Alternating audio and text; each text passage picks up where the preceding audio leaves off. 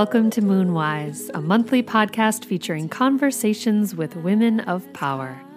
I'm your host, Dorte Sophie Royal, and in this episode, we bring you my conversation with author and postpartum healer Sophie Ward Coren. We talk about nourishing the soul of new mothers through food, beauty, and ceremony. Sophie shares her story of starving to fit the mold of the modeling industry and how she used writing to bring herself back into authenticity. We discuss worthiness, overcoming the cult of perfection, and learning to take up space as a woman. We also touch on postpartum depression and the importance of rebuilding the village for new mothers through mother blessing ceremonies, nutrient rich foods, and gentle care. Before we begin, I want to share my gratitude for our newest Patreon subscribers.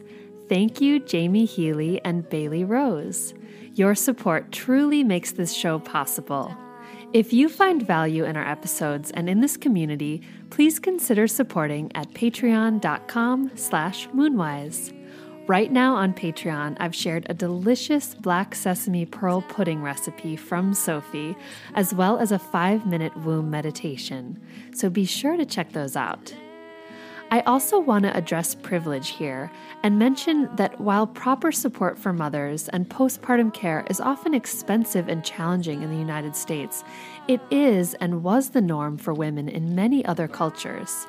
My hope is that by spreading awareness, more new mothers can ask for and get the help they need. If you're looking for more culturally specific information or want to hear from a person of color, I highly recommend checking out traditional healer and birth keeper Panquetzani of Indigemama, who teaches extensively from the perspective of a matriarchal family of folk healers in Mexico. I've also really been enjoying the work of Sabrina Elizabeth of Womb Wellness, who approaches her work from an Ayurvedic lens. Okay, on with our show. Sophie Ward Coren is a former model, self published author, initiated shamanic practitioner, and certified health coach.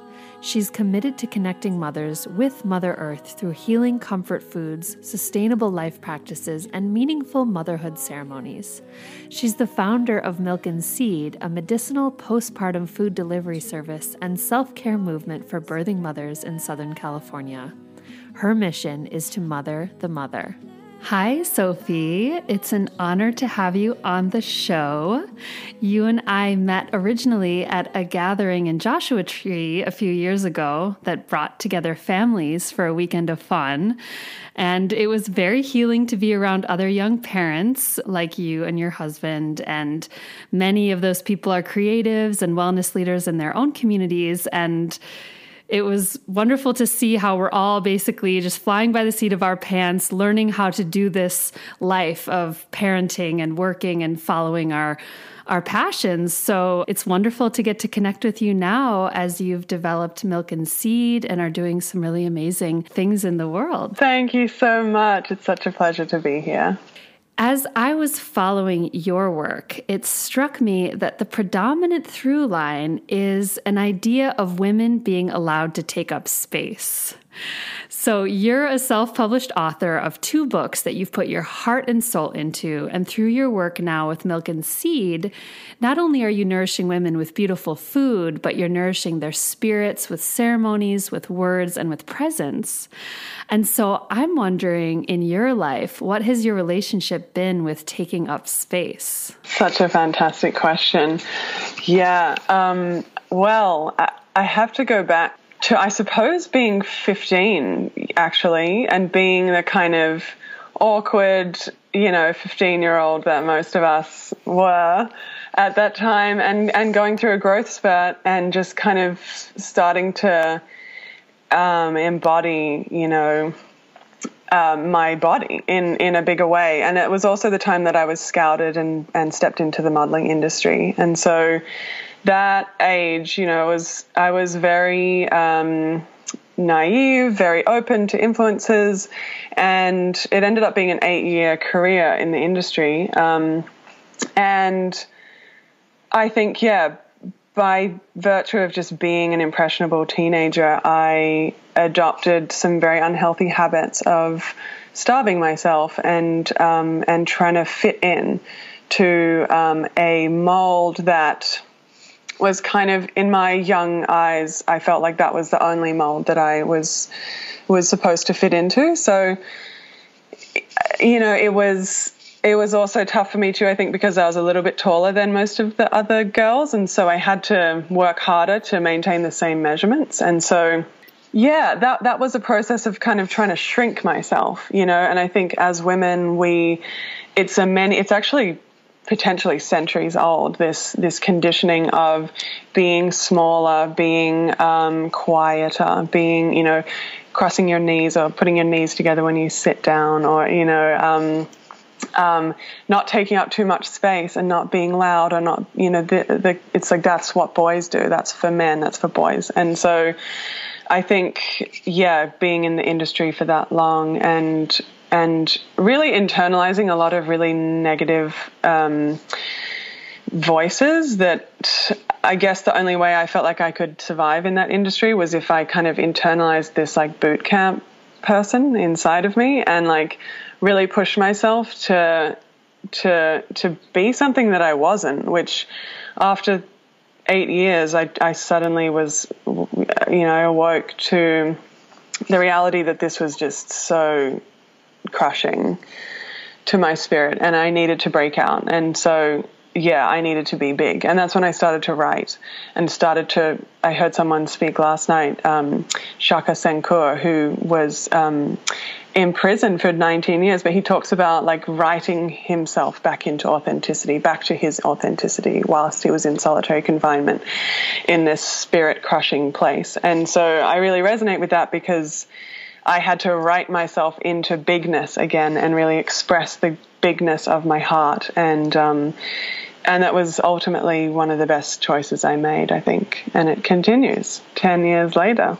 Wow. As you were talking, it suddenly occurred to me that writing itself, though we do it for others to read potentially, that really it starts with a conversation with ourselves.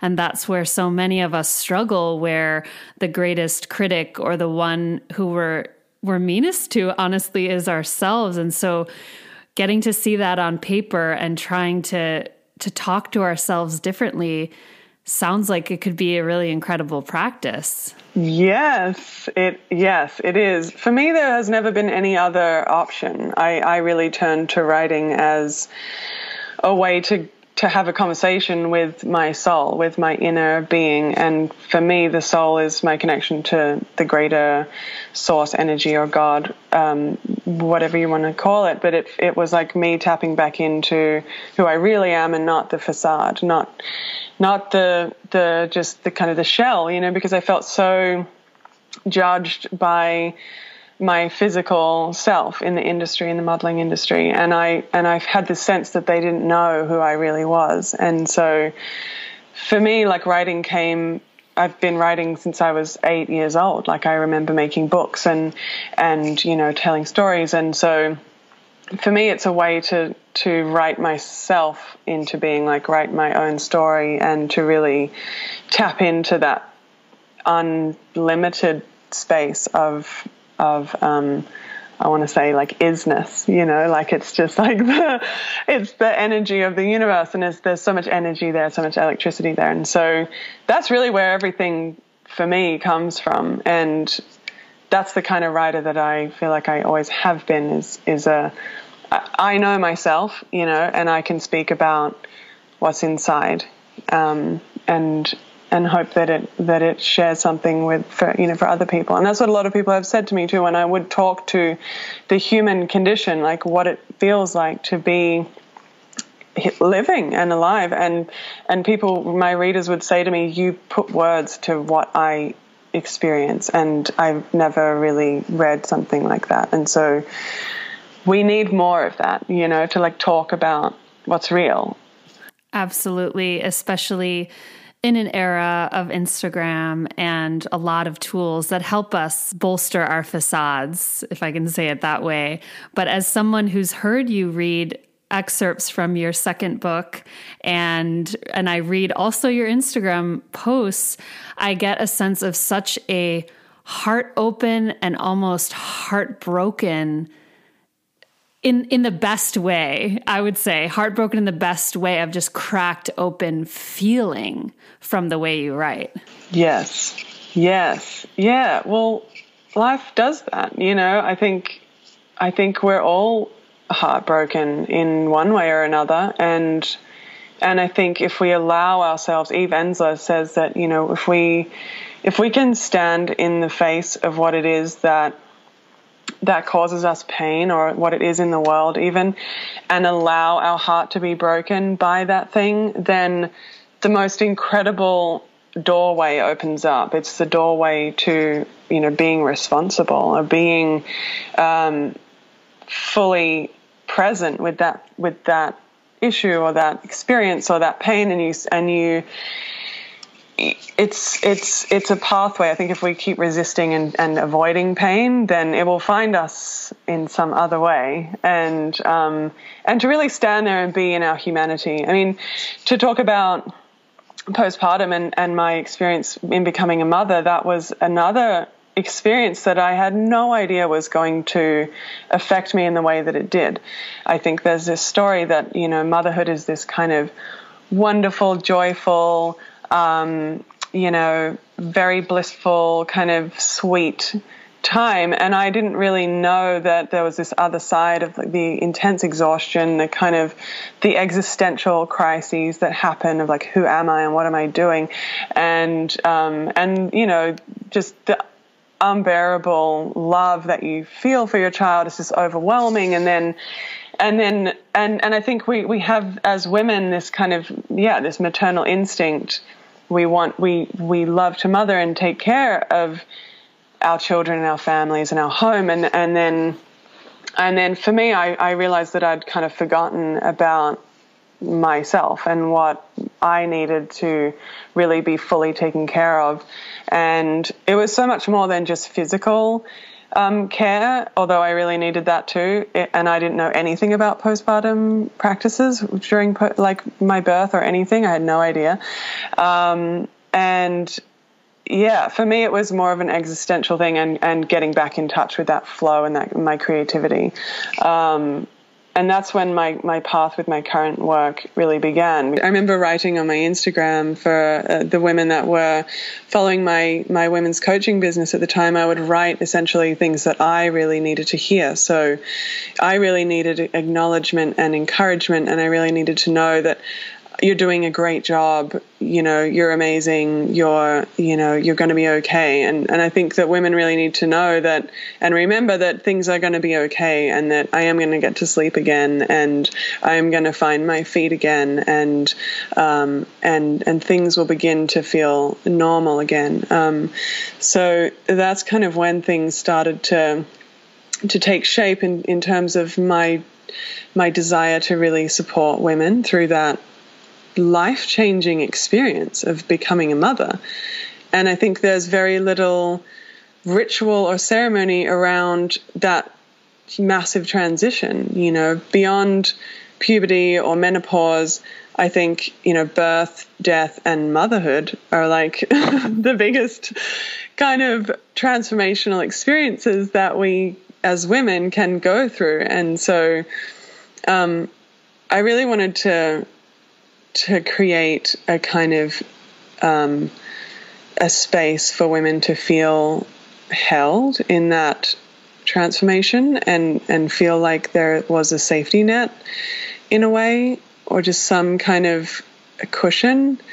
Um, yeah because to tell a little of the story of how of of, of you know my postpartum journey it, it was very it was very blissful the first three months. And then I went on tour with my husband for three months.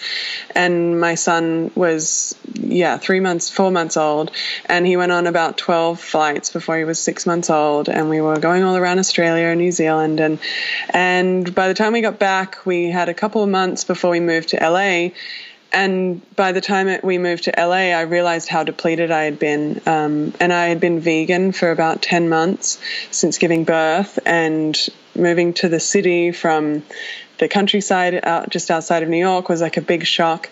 And I just kind of plummeted into this um, depression for a year pretty much um, until I clawed my way out with you know finding tools like shamanism and um, and moving out of the city and and kind of getting back in touch with with with myself. Um, but it was it was an, an intense ride that I didn't realize would happen, and so that's that's part of my mission is to make sure that women do everything that they can to prevent that kind of a nosedive.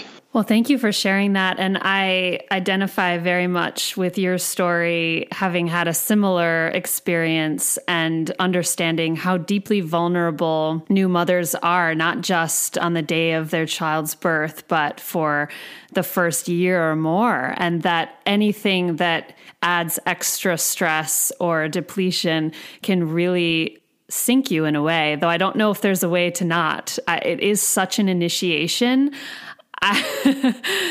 Especially with the first child, I think that it's something that's so underestimated by our culture, and so many women go through but don't feel like they're allowed to really talk about it due to shame and, and stigma around it.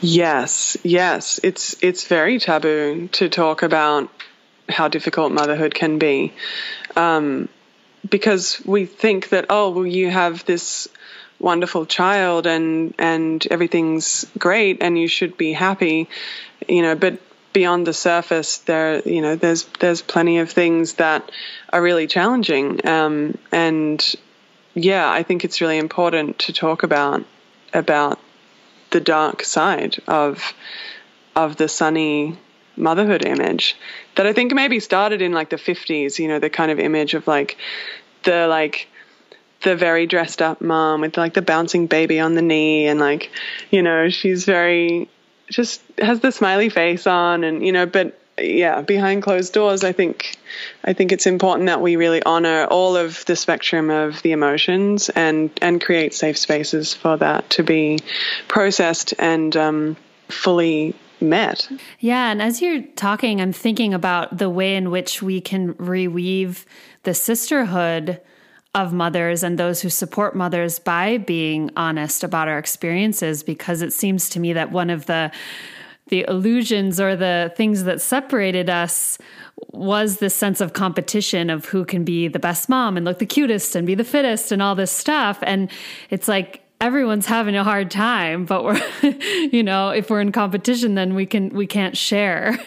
And sharing is what at least for me i don't know if you felt this way but when i was going through my postpartum journey slash deep initiation of the underworld um, i the only thing i craved was to be in the company of other mothers. That is all i needed truly. Yeah what you spoke about with with you know the competition and like and and the facade you know this is this is again like another aspect of the kind of the cult of perfection and the cult of like um, looking good and and pretending. And I, I just recently have just been like, okay, I'm really bored of that, you know. And I, my favorite moments in life are when I can, you know, wipe away the tears of my sister-in-law or my my sister, or I can, you know have my my you know my friend in my arms who's going through something or I can fall apart with my mother-in-law or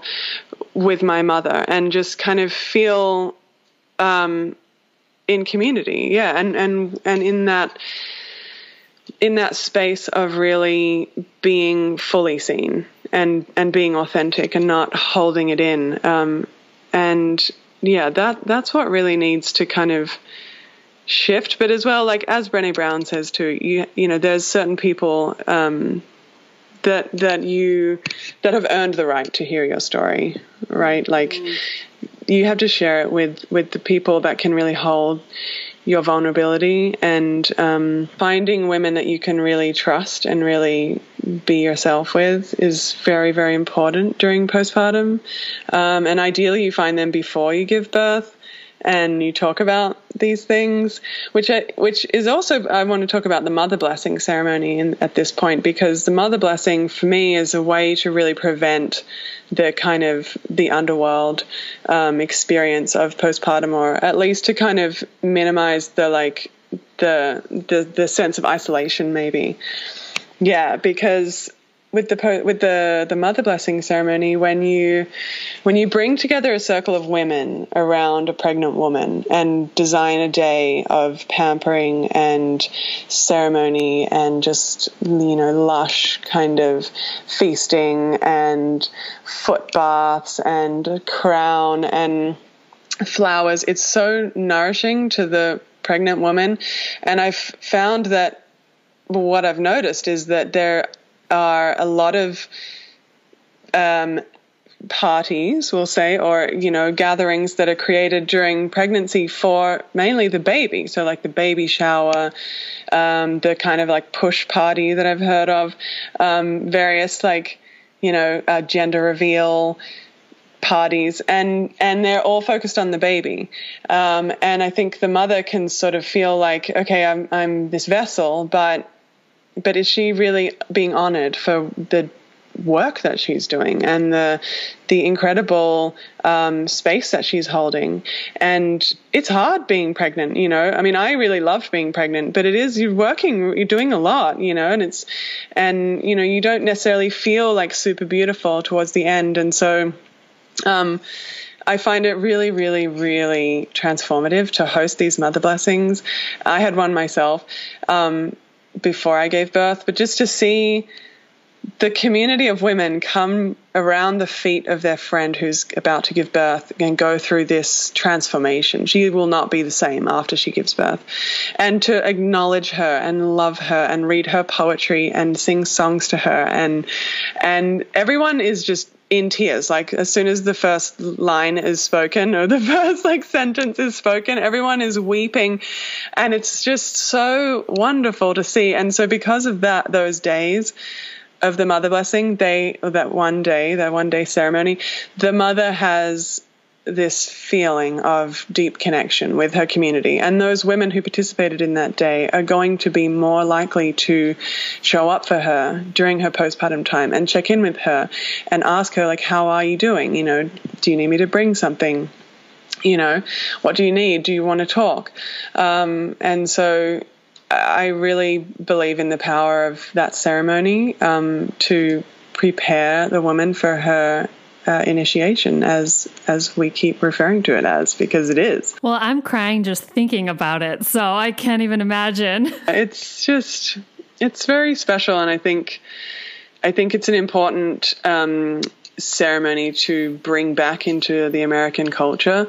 We have you know, birthdays, we have graduation, we have weddings, we have a baby shower, we have funerals you know, and I think it's important to have something that is a mother blessing, you know. Um, in the Navajo culture, they have this ceremony. They call it a blessing way, um, which some people are familiar with this term.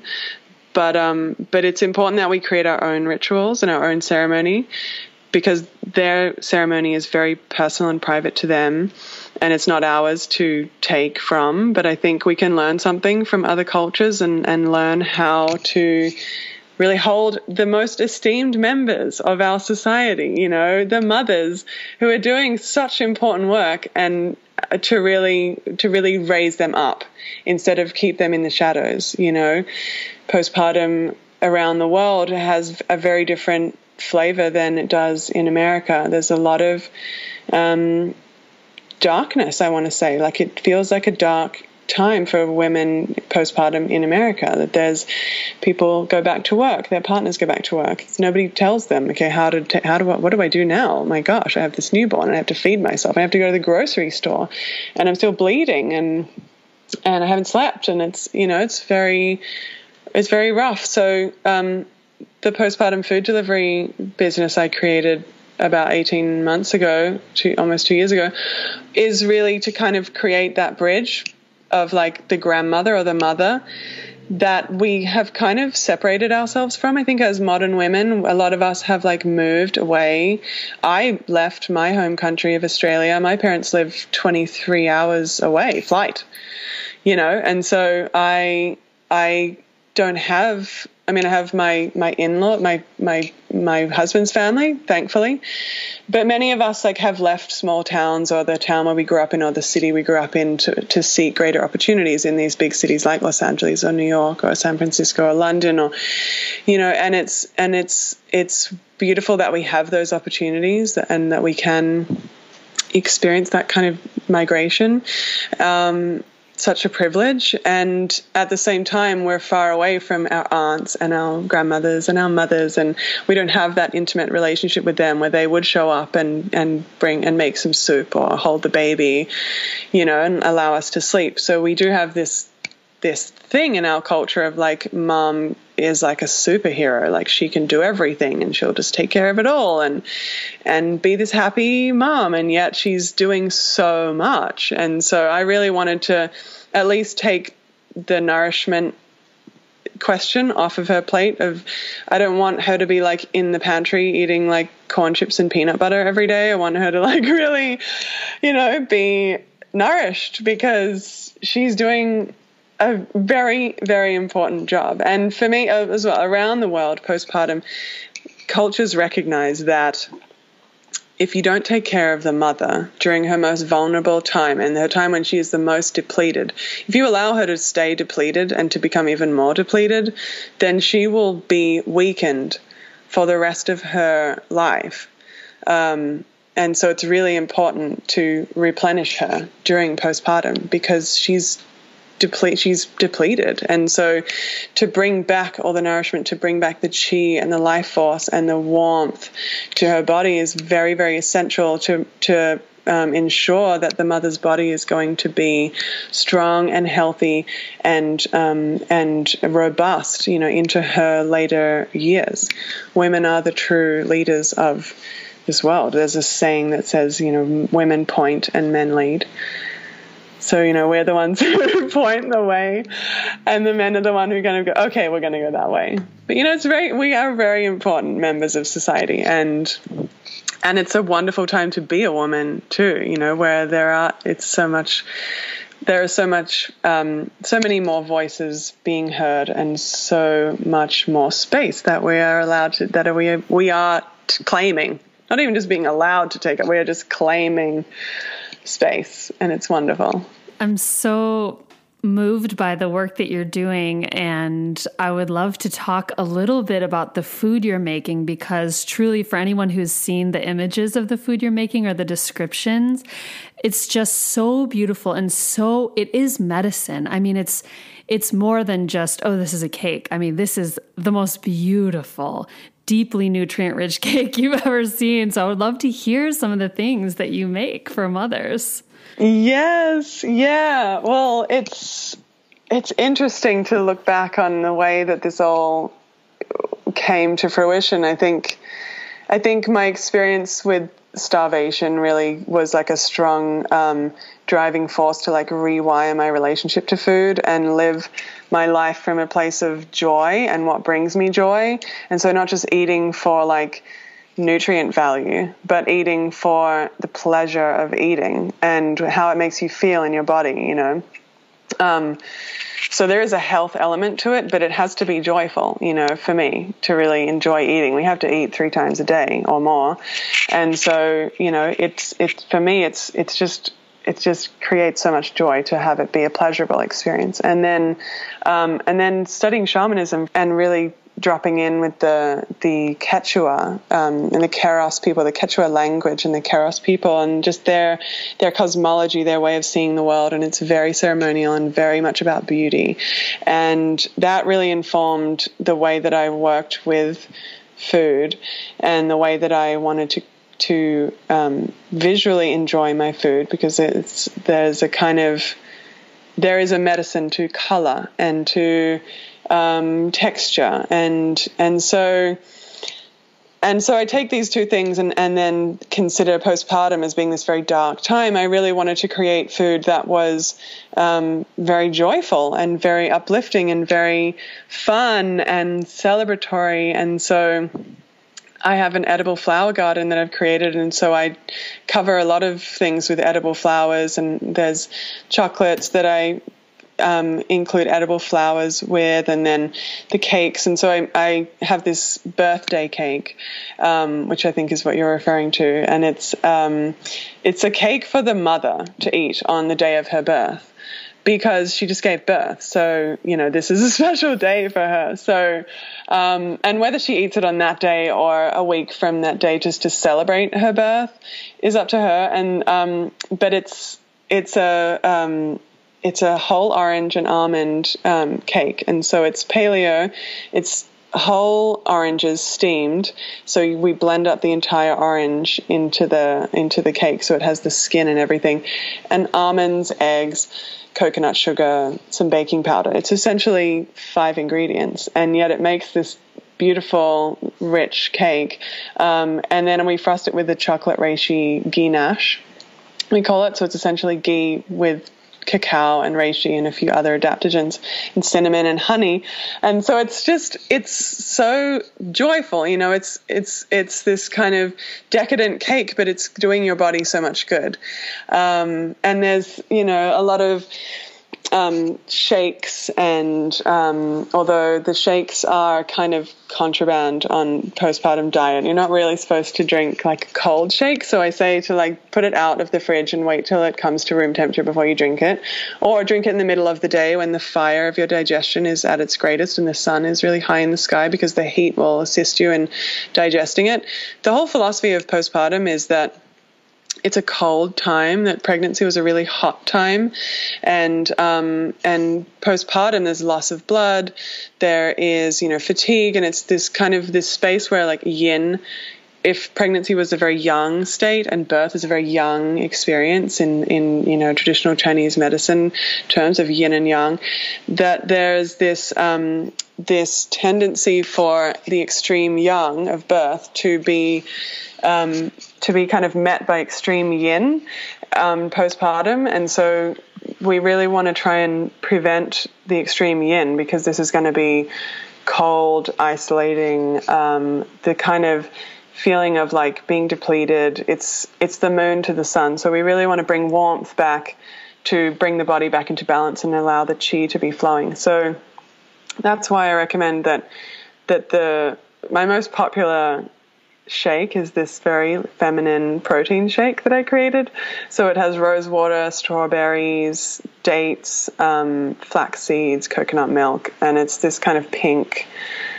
It's a pink protein shake. it's like it's very it's very popular, and um, a lot of women order it for their birth because it's it's like an a easy to drink sustenance. want everything to be colorful and enjoyable, and yet still stay in line with the philosophy of postpartum, which is really to keep everything warming and grounding.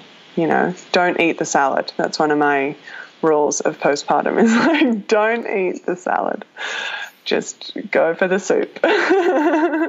well, as you describe that cake, it seems to me that the work is almost that we're coaxing the mother's spirit back to the realm of earth and earthly delights after they go to this gateway between life and death essentially. They're in like this liminal place of pulling a spirit through into the physical world and it almost feels like we need to call them back. Like smell the chocolate. Look at the flowers. Look at the colors. Come back to this plane. It's full of delightful things. Yes. Yes exactly. Yeah it's it's like this plane is is beautiful. You know, it's beautiful on Earth. I know that was really intense, but come, yeah, come back. It's really enjoyable and beautiful here.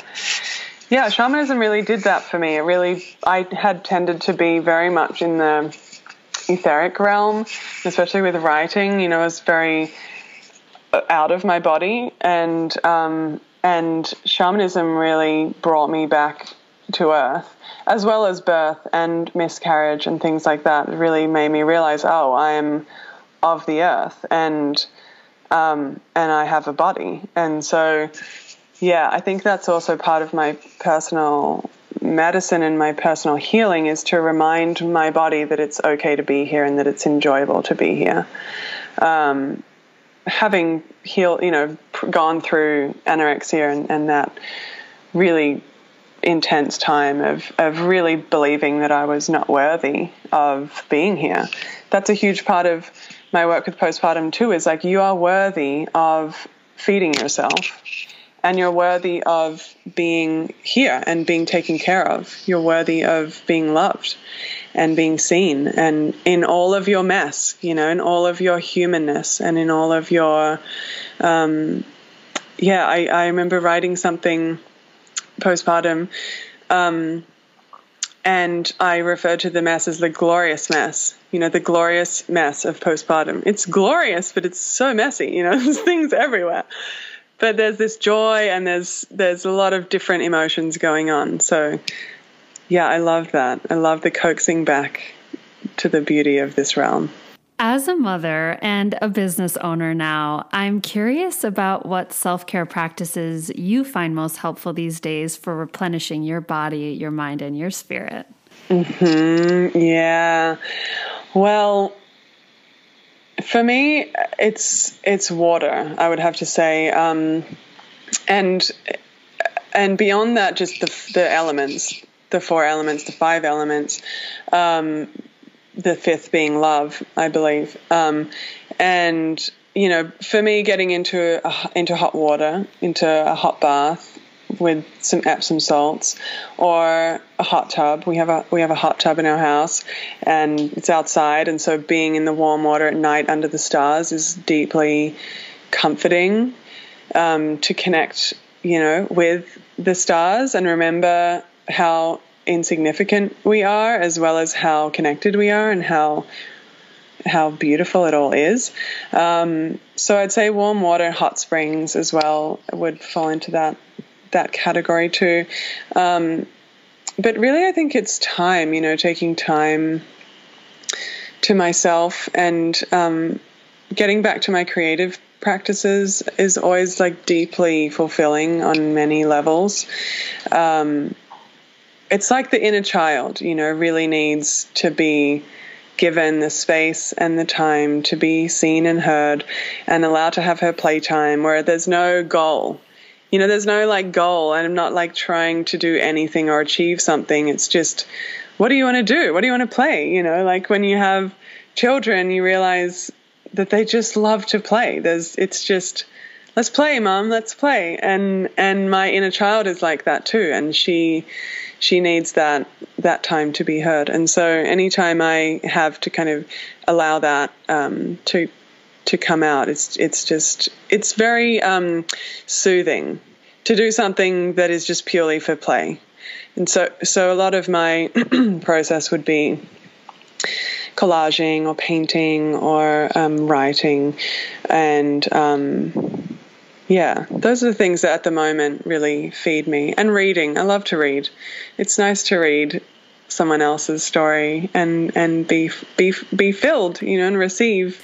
Wonderful. I love all those things too. And I recently started working with clay and making some ceramics just intuitively for fun and it really nourished something deep inside me that I hadn't really felt, you know, during motherhood or even before in my adult life. So I really encourage everyone to experiment with creative things where yeah, like you said you just don't have a goal. It's just let's see what happens.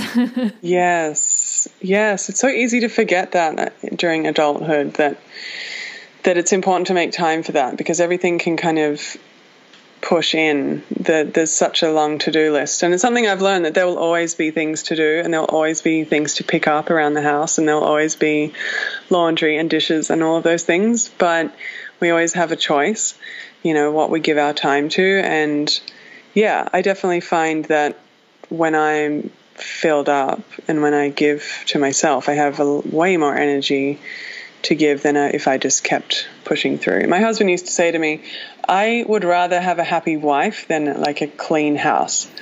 So like if if you're like going to be like resentful or like exhausted and yet the house is like spotless, then I would rather the house be really messy and you be just like so happy and joyful, you know? Like and I think that's a beautiful you know example to to set of like that's a choice. Like you can that feels way better.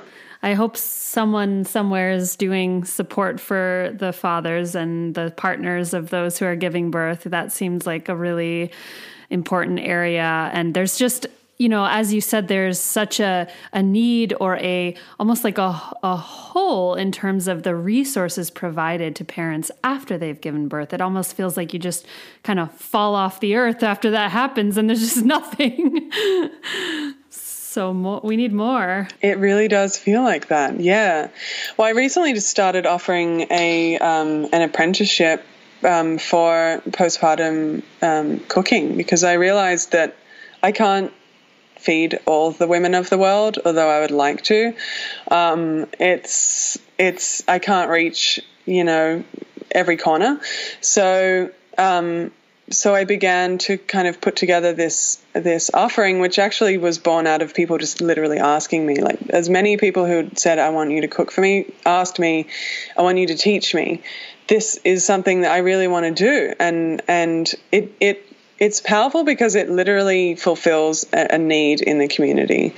This is something that my partner has also taught me is that if you create a business that fulfills a real need in your community, then you will never have to sell anything because it's it's just it's it's of course this is this is a solution that we've really been needing so thank you you know for offering that and um, you know so so I started to to respond to that request of, of creating something where I could share what I've learned. And it's really inspiring to see these dozens of women all around the world in Vienna and Australia and, you know, in different parts of America. And I just really um, pray that, that I can reach more um, women everywhere because I want I want more women to be doing what I'm doing. There, there is no competition, you know. There, it's like, okay, yes, take this and do it, and and take what I'm doing and make it your thing. Take it to your culture and your um, demographic, and and weave your ancestry into it too. Because I've realized that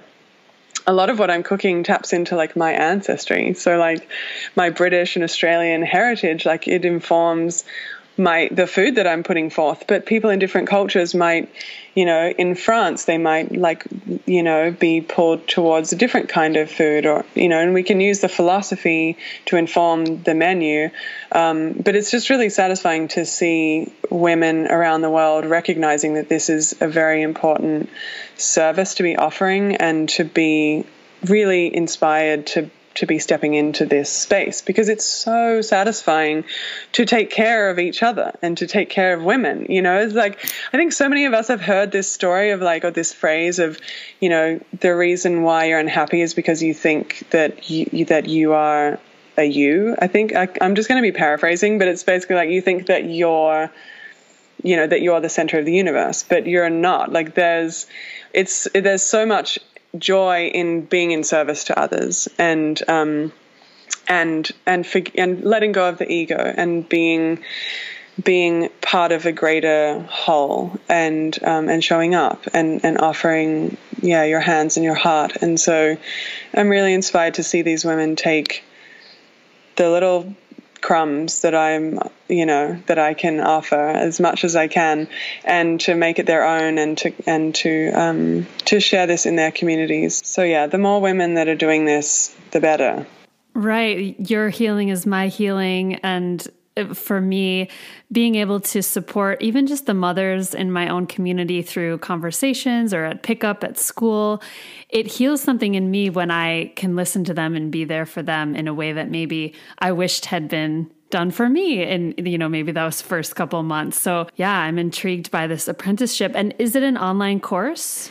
Yeah so it is an online course. It's an online apprenticeship but all the information is up on my website milkandseed.com and um, you can go to learn um, in the in the heading in the, the under the category learn and you'll you'll read all about the apprenticeship um, and find all the details there. This apprenticeship it really actually answered the final question that i wanted to ask you which was that i'm often sensitive to you know socioeconomic privilege that I have and, and many of my guests have. And so as you're talking, I'm thinking, okay, for those who maybe can't afford to pay someone to cook for them postpartum or, you know, don't have this in their community, it sounds like it's almost like it's time for those in every community to step up, those who don't have the aunties and the village kind of mentality, let's start creating the villages for ourselves, whether it's, you know, using the, the small amount of means that we do have. Knowing not to eat the salad is something you know is not expensive to know. So there's so much room i think to be to be all learning together. Yes. Yes. There really is. Yes. It's it's it's a wonderful thing. I'm very I'm very grateful that that that women asked me for this um, to create this to teach them um, because yeah part of it as well is that I want pregnant women to like if even if you don't want to be a postpartum chef then if you're pregnant you can take this this apprenticeship and learn for yourself all about the postpartum philosophy, um, galactagogues, you know, milk making medicines. You can learn about, you know, the importance of fat in your diet. You can learn about adaptogens and medicinal mushrooms and global practices of postpartum around the world. That's another thing we talk about.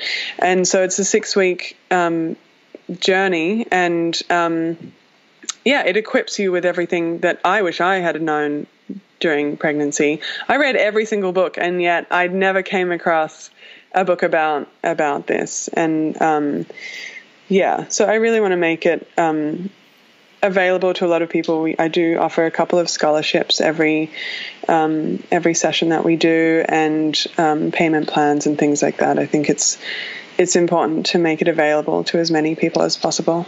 Well, thank you so much for doing that. And I guess before we wrap up, I wondered what your greatest hope is for women, for mothers, and those who come into contact with milk and seed. Oh, it's a beautiful question. I intend for women to remember that they're worthy of receiving love and nourishment and and that they are allowed to receive after this incredible transformation and to be gentle with themselves you know? It's it's a really um, vulnerable time and and if we can really remain in our hearts and be gentle with ourselves and each other and remember that that kindness and that um, that love it's it's a very healing balm not only to our own hearts, but to the women that we might be called to serve or support or host mother blessings for or feed or show up with some soup or a stew, you know, for a dear sister on her doorstep. And that's what we're all looking for too, is that real connection and to be of service. I want women to remember too that it's okay to ask for help and to ask to to have some extra support. You know, people are longing to support you and to give to you. People are longing to be in relationship with you and to be in connection. And so it's a gift to be the giver of the goods, of the of the beauty, of the the offering. So um, yeah, I just want to remind women that that it's never a burden. I don't think anyone, uh, you know, we often think that like, oh, if I ask them, it's like they're, they're busy, they've got their kids, they're gonna. But no, it's a gift to to to to provide an opportunity for someone to give of themselves and of their heart. It's what we all long for. So so true. Well, Sophie, it was a gift to get to speak with you today, and I look forward to following your work. And I want to make sure our listeners can find all your work online. So tell us where they can get in touch with you. My business page is at Milk and Seed on Instagram. The website is milkandseed.com. And then you can follow my personal journey at the Love River um, on Instagram and my website with my books. If if you're interested in my the books that I've written, that's theloveriver.com. Perfect. Well, thank you so much, Sophie. Thank you so much for this chance. It's such a delight to talk with you. Thank you for listening to the show.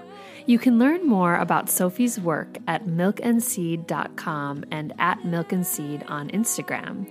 If you'd like to hear more about postpartum depression and how you can support the new mothers in your life, please check out episode 14 of the Moonwise podcast, where I chronicle my own experience with this underworld initiation.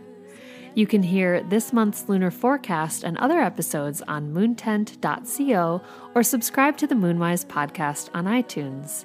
If you enjoyed this episode, please rate us on iTunes and leave a review. Our theme music is by Sophie Cooper from her album Rewilding. She's sharing brand new offerings over at voicealchemy.com, so go check out her work there. See you next time.